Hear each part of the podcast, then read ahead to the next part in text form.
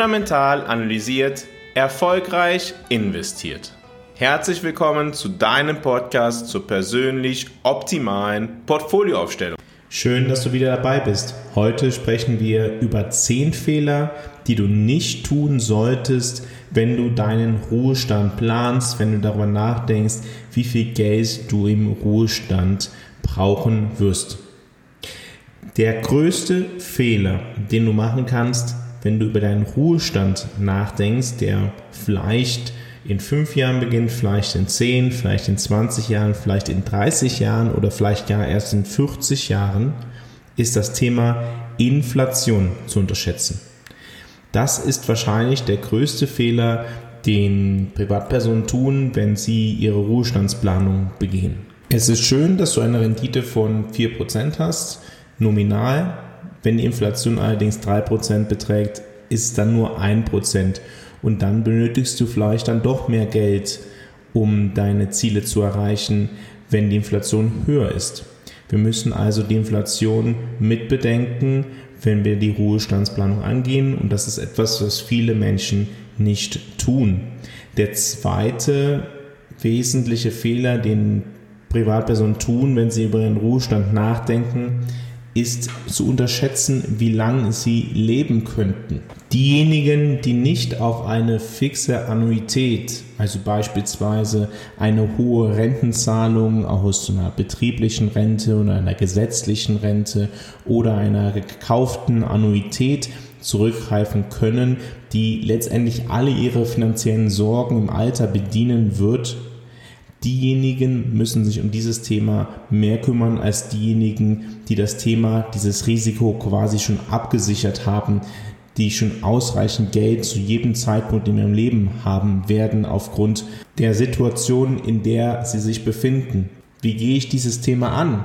Die beste Näherungsweise ist natürlich erstmal zu schauen, wie hoch ist das erwartete Durchschnittsalter für meinen Jahrgang. Doch da die Schwankungen innerhalb der jeweiligen Alterskohorte teilweise sehr volatil sind, macht es Sinn, einen ausreichenden Sicherheitspuffer einzuplanen. Heißt beispielsweise, dass wenn die Lebenserwartung für deinen Jahrgang 79 Jahre beträgt, dass es vielleicht dann Sinn ergibt, einen Sicherheitspuffer in der Planung anzusetzen von mindestens fünf Jahren wenn nicht gar mehr. Hängt auch immer ein bisschen von der individuellen Situation ab. Vielleicht an dieser Stelle ein kleiner Hinweis. Die Erfahrung zeigt, dass Menschen in sehr hohem Alter immer weniger Geld ausgeben, weil sie halt aufgrund des Alters, aufgrund der gesundheitlichen Kondition, in der sie sich befinden, weniger aktiv sind als zuvor in ihrem Leben. Das Gegenteil trifft übrigens für diejenigen zu, die gerade ihren Ruhestand begonnen haben. In dieser Phase sind sie sehr aktiv, geben gerne viel Geld aus, machen Reisen, machen sehr viele sportliche Aktivitäten. Es sind auf jeden Fall sehr aktive Menschen, die auch dementsprechend Geld benötigen, aber das nimmt dann halt im Laufe des Lebens ab und Menschen geben dann weniger Geld aus.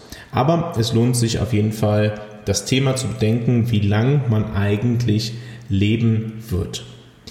Auch sollte man nicht das eigene Investmenteinkommen überschätzen. Wir sollten rational dran gehen, wir sollten da mit gewissen Sicherheitspuffern dran gehen, mit Wahrscheinlichkeitsrechnungen, die da sehr weit helfen können, das Thema zu optimieren. Ich nutze dazu immer Monte Carlo Simulationen, die da einfach helfen können zu sagen, mit welcher Wahrscheinlichkeit wird welches Ereignis eintreten. Viertens ist ein anderes Problem für die Leute, die ihren Ruhestand planen, dass sie zu konservativ investieren. Ich sage immer, jeder braucht eine persönlich optimale Geldanlage gegeben der persönlichen Situation. Wenn die Situation es aber hergibt, dass du Risiko eingehen kannst, dann solltest du es wahrscheinlich auch tun. Weil höheres Risiko bringt langfristig gesehen eine höhere Rendite und über einen langen Zeitraum bringt der Zinseszinseffekt dann halt ein wirkliches Vermögen. Allerdings, und da sind wir beim fünften Fehler, den Menschen tun, sollten wir nicht unrealistische Renditeerwartungen ansetzen und mit denen kalkulieren. Wir sollten da schon rational dran gehen. Der sechste Grund, weshalb Fehler passieren bei der Ruhestandsplanung, ist, dass Menschen Themen auslassen, die im Leben später eine größere Rolle spielen könnten. Und das ist dann je nach Region, je nach System, in dem man lebt, oftmals das Thema Gesundheit, weil Gesundheitskosten steigen im Alter sehr stark und dafür sollte man Vorsorge treffen, wenn man sich nicht auf gewisse Systeme verlassen möchte. Der siebte Fehler, den du vermeiden solltest bei deiner Ruhestandsplanung, ist ein zu niedrigeres Verständnis von deinen Einkommensquellen. Du solltest verstehen, woher dein Einkommen kommen wird und warum es kommen wird. Das Verständnis davon ist wichtig, damit du auch in späteren Zeitpunkten die richtigen Entscheidungen treffen wirst. Auch solltest du nicht zu sehr auf staatliche Systeme vertrauen. Das wäre Fehler Nummer 8. Wir sollten da mindestens Sicherheitspuffer integrieren, wenn wir auf staatliche Zusagen setzen. Die Erfahrung zeigt einfach, dass staatliche Planung oftmals mit hoher Unsicherheit verbunden ist und dass es auch willkürliche Änderungen geben könnte. Also wir sollten da mindestens einen Sicherheitspuffer einbauen. Auch ein Fehler, den viele Menschen bei der Ruhestandsplanung machen, ist auf das Thema Immobilien zu setzen und dann zu unterschätzen, welche Kosten eine Immobilien in der Instandhaltung, in Steuern etc. haben wird. Auch das ist ein Thema, was man in der langfristigen Planung mitdenken sollte, wenn man die Immobilien oder die eigene Immobilie als Altersvorsorge betrachtet. Und zehntens sollte man auch nicht zu aggressiv investieren. Das könnte einen großen Teil deines Vermögens gefährden, auch wenn die langfristige Rendite sehr hoch sein könnte eben weil es von Wahrscheinlichkeiten abhängt. Und dementsprechend sollten wir in der Planung halt eine gewisse Wahrscheinlichkeitsbetrachtung machen und dann halt auch einen Sicherheitspuffer ansetzen, zu sagen, was passiert denn eigentlich in den 10, 20, 30 Prozent unwahrscheinlichen Fällen, dass es eben doch nicht funktioniert, werden meine persönlichen Ziele erreicht. Und das heißt, in diesem Fall habe ich genug Geld im Alter weil wir können langfristig zu einem hervorragenden Ergebnis kommen mit einer gewissen Portfolioaufstellung, das vielleicht doppelt so viel Geld uns gibt im Mittel wie eine defensivere Portfolioaufstellung, aber wir haben dann vielleicht eine Wahrscheinlichkeit von 10 bis 15 Prozent, dass wir die letzten 10 Jahre unseres Lebens nicht genug Geld haben. Das heißt, wir müssen verstehen, wie Wahrscheinlichkeiten bei der Geldanlage wirken und wie unsere Portfolioergebnisse unsere Ziele ermöglichen.